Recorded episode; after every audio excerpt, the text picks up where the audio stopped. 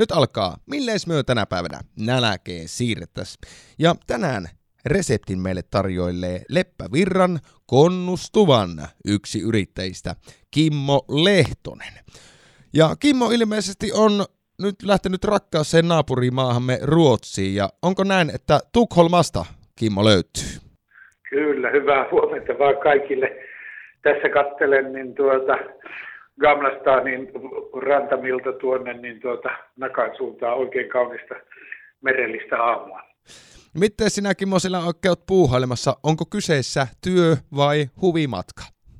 No, Tämä on pikkusen sekä että, että niin ollaan oltu nauttimassa ruottalaisesta kesämökkielämästä tuossa niin tuota Kriksundissa Södertelien kylviessä ja sitten nyt ollaan paluumatkalla, niin tuota, totta kai se kiinnostaa niin tuota, meitä myöskin vähän konnustuva vinkkelistä, että niin tuota, minkälaiselta se Tukholma tänä päivänä näyttää.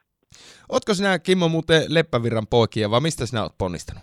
Minä olen syntyjä niin tuota Muaningan Tuovilan lahesta, että tämmöinen murteellinen ohjelma passoo minulle paremmin kuin hyvin.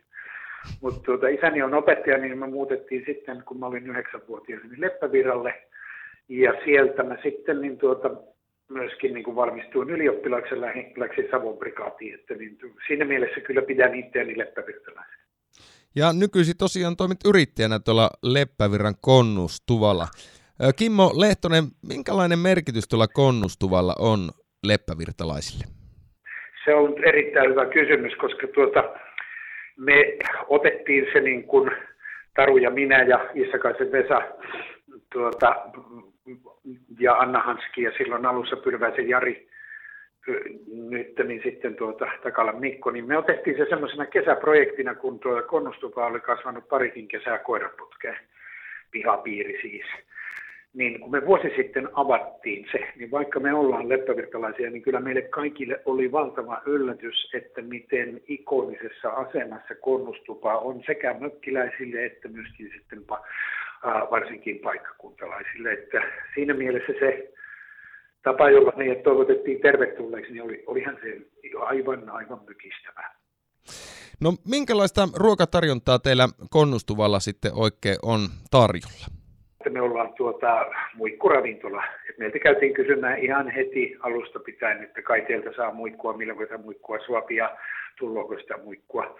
Ja tota, me ei käyty tässä niin kuin tutkaita vastaan taistelemaan. Me on tuota, löydetty hyvä tavarantoimittaja Erosen kala ja sitten meillä on hirveän hyvä simppeli resepti ihan tämmöisille niin kuin peruspaistetuille muikuille, joita me tarvitaan hiskopottujen kanssa. Ja niin tuota, sitten yritetään ostaa läheltä kaikki, mikä saa ja pitää tuota lyhyttä, lyhyttä tuota kesäistä listaa ja saada siihen aikaan sitten myöskin niin kuin, vaihtuvuutta. Että niin, jokaisessa kesässä on yllätys. Viime kesän ehdoton yllätys oli, että kokeeksi nostettiin listoille tuota kanarisotto ja yrttirisottoja, niin tuota, mennytin risotto, se pysyi listoilla koko kesän.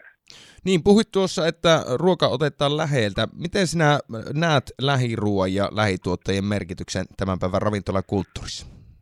Lähiruoan esiin nostaminen on nostanut niin kuin ruoan itsensä keskustelun keskiöön ja se on tärkeä ja arvokas asia. Ja sitten samalla niin siinä joudutaan niin tuota käymään näitä keskusteluja, jotka liittyy niin tuota, ympäristöasioihin ja puhtauteen ja tämmöiseen näin, niin kyllä se tästä vinkkelistä tarkasteltuna taas, niin tuota, kyllä se keskustelu niin tuota, koko ajan niin tuota, nostaa ruokakulttuurin tapaa niin kuin myöskin meillä. Kimmo Lehtonen, millees myö tänä päivänä nälkeen siirrettäis? No mulla oli siinä kaksi vaihtoehtoa, että nyt tuota hirvikausi on just saatu käyntiin ja meillä on Konnustuvallakin ensi viikonloppuna hirvipeijaiset, niin minä mietin, että niin keksitäänkö siitä jotakin hirvipelmenit tai muuta, mutta sitten tuota minä ajattelin, että mulla on semmoinen ikivanha ja oikeasti ihan niin kuin itse kerätty resepti, joka on niin tuota arkisista raaka-aineista, että se löytyy kyllä ihan varmasti kaikilta keittiöistä, niin tuota, tehdään tänään tuota espanjalainen omele. Mm-hmm, aika rampa. Mikä on espanjalaisen omeletin valmistusaika? Siihen menee kaikkinensa siihen valmistamiseen hyvää hermoselta ihmiseltä niin kuin minulta, niin tuota, rapiat parikymmentä minuuttia, mutta tuota, ne, jotka haluaa oikein herkutella, niin antaa sen sitten vähän aikaa levätä. Et sehän on niin kuin kotimaassaan kuuluu tähän tapas, tapasreseptiikkaan, että se niin tuota, annetaan rauhoittua ja sitten ilkotaan tarjoiltavaksi ja nautitaan kylmänä, niin ne maut kerkee tasottua ja se, no, silloin se on tietysti parhaimmillaan. Niin Espanjassa jopa omeletit pitävät siestaa sinä. Kyllä, hyvin, hyvin kiteytetty. No minkälaisia ainesosia tähän reseptiin tarvitaan? Siihen tuota, tulee vissyä ja kananmunia ja perunoita ja sitten pikkusen mausteita. Ja nyt tässä, tässä on ensimmäinen tämmöinen niin kuin tuota, tiehaara, mistä voi valita, että niin varsinkin kesällä jää tuota, perunoita helposti yli, niin tuota, uusi peruna on omeletille aivan loistava raaka-aine keitettynä. Ja jos sitten tämä omeletin tekee talvella, niin tuota, minä teen ainakin sen talvella sillä lailla, että minä teen sen sitten raakaan perunaa. Että niin, kun käytetään valmiiksi kypsennettyä perunaa, niin se vaan lämmitetään, lämmitetään paistinpannulla. Se niin kuin kuulotetaan, sitä ei saisi päästää ruskistumaan. Jos se tehdään tuota raakaan perunaa, niin minä lisään silloin pannulla aina hyvin pienen tilkan niin tuota nestettä ja niin tuota kypsentelen sen siinä ja samalla lailla, että se kypsyy, kypsyy mutta niin tuota ei päästetä ruskistumaan. Jotkut käyttää sipulia, mutta mun mielestä se hajottaa sitä rakennetta, niin minä jätän sen sipulin siitä kokonaan pois. Ja kun peruna kypsyy pannulla, niin tuota, otetaan yhtä tämmöistä normaalikokoista paistinpannua kohti, koosta riippuen 5 tai 6 kananmunaa ja tuota, ne hakataan rikki, että niitä ei tarvitse haka, tuota, niin, vatkata semmoiseksi niin pehmeäksi tasaiseksi samettiseksi, vaan riittää haarukalla kunnolla tuota kananmunat rikki. Ja sitten ennen kuin jatketaan siinä vaiheessa, kun perunat alkaa olla kypsiä, niin sinne löräytetään semmoinen puolisen desiä korkeintaan niin vissyvettä. Sitten tehdään siinä lopussa tämmöinen jekku, että nostetaan pannun lämpö ö, tuota, reilusti kovaksi. Varotaan, että niin peruna ei rupea ruskistumaan, mutta tällä varmistetaan se, että se peruna on taatusti kuumaa. Ja tämä on nyt yksi tärkeä jippo. Munia ei kaadeta perunoille, vaan perunat kaadetaan sinne munaseokseen. Tämä on tehty, niin heti otetaan pannusta lämmöt alas. Niitä perunoita voi siinä munaseoksessa käännellä semmoisen puolisen minuuttia tai näin poispäin, että se pannu kerkee oikeasti pikkusen rauhoittua ja sitten tämä se seos kaadetaan pannulle. Kun tähän asti on päästy, niin nyt ollaan jo hyvin voiton puolella. Sitten tuota, pitää hoivata sitä omelettia, eli ää, reunoja nostellaan tuota koko ajan lastan kärjellä pikkusen kohti keskustaa. Tämän tarkoitus on se, että kun sitä on tehty kotvan aikaan niin tuota se omeletin rakenne, se, niin tuota se omeletti niin kuin, no, pysyy korkeana.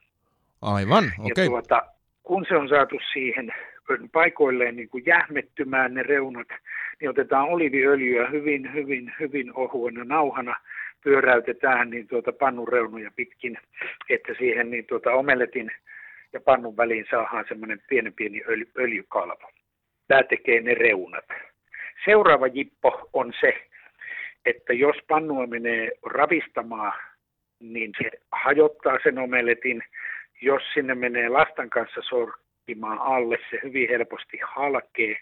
Mutta varsinkin teflonpannulla, niin jos tuota alkaa painelemaan sitten reunoilta keskelle päin pikkusen voimakkaammin, niin sen kyllä lastalla tuntee, että niin tuota, se alkaa siitä irrota ja sitten siinä lopussa, kun se alkaa olla suurin piirtein irti, niin sitten sen voi niin kuin kevyesti kah, pannun kahvasta ravistamalla varmistaa, että niin se omeletti on kokonaan pannusta irti. Sitten me tarvitaan lautanen, mielellään tuota vähän isompi kuin se pannu, niin tuota omeletti heittuu tuota ranteille. se voidellaan se tuota lautanen hyvin kevyesti oliviöljyllä, laitetaan siihen tuota pannun päälle ja sitten semmoisella tasaisella liikkeellä pyöräytetään ympäri, jolloin se tippuu se omeletti siihen lautaselle ja sitten öljyn avulla se valutetaan heti takaisin siihen pannulle. Niin, eli se kääntö tapahtuu Tää, sillä tavalla. Kyllä, kyllä. Ja kun se on saatu ehjänä siihen tuota pannulle, niin tuota, vielä kerran varmistetaan, kierretään varovasti ne reunat, että se on siisti. Sitten otellaan niin kuin se viimeiset 4-5 minuuttia, on huhtastu ja kuivattu se lautanen, niin tuota, uudelleen käyttövalmiiksi, niin tuota, lautanen laitetaan siihen takaisin siihen päälle ja niin tuota, se kiepsautetaan vielä kerran ympäri. Ja tämä tehdään sen takia, että minähän nyt sanoin, että niin siihen ei siihen omelettiin kosketa. Niin tuota, se paistopinta tulee sieltä alapuolelta tosi kauniiksi. Ja nyt moni on ottanut, minä savolaiset tunnen, että mitäs me tehdään suolalla. Niin tuota, nyt on sitten se hetki, että kun se on saatu lautaselle ja lämpimäksi, niin tuota, se tuota, oikein reilusti suolataan. Ihan joko sormisuolalla tai merisuolalla myllystä, mutta että siihen laitetaan niin tuota, kunnon suola ja sitten kun tämä omeletti annetaan rauhoittua, niin tuota, se suola sekä pikkusen kuivattaa sitä pintaa, mutta sitten myöskin maustaa sen. Eipä sinä sen kummempaa. Sitten, sitten omeletti on valmis. Ja iäntä kohti. Iäntä kohti. Aivan loistava. Kiitoksia Kimmo Lehtonen, konnustuva yrittäjä, tästä mahtavasta reseptistä. Sitä voisi kuvitella, että se munakkaan paistaminen on helppoa ja vaivatonta, mutta kyllä sitä vaan siihenkin monta jippua ja konstia sitten löytyy, kun sitä tarkastellaan. Mutta Kimmo Lehtonen, tähän loppuun tiedustelen vielä sinulta ö, sitä, että mikä on sinun kaikista rakkain ruokamuistosi? Mut on ihan pikkupennusta asti vihitty erilaisiin tuota makuihin. Niitä ruokamuistoja on kaksi. Toinen on Häme, Hämeessä vaikuttaneen isoäitini perunapippo, joka niin kun nostettiin leivinuunista suoraan lautaselle ja sitten sormia ja kieltä poltelle, niin tuota syötiin. Ja toinen on kotona itse tehty hapakaali, joka tarjoilla sitten lisukkeiden kanssa. Ja tuota, tätä mulle tarjoili Tuovilalahden kansakoulun naapurina silloin asu, asunut tuota, evakko, evakko karjalainen Lyydi Ähepouro. Ja hän tosiaan teki 60-luvun alkupuolella Tuovilalahdessa hapankaalinsa itse. Ja tuota, varmaan kertoo aika paljon hapankaalin laadusta ja mausta, kun minä muistelen sitä tässäkin. No kyllä, kyllä se jotain kertoo.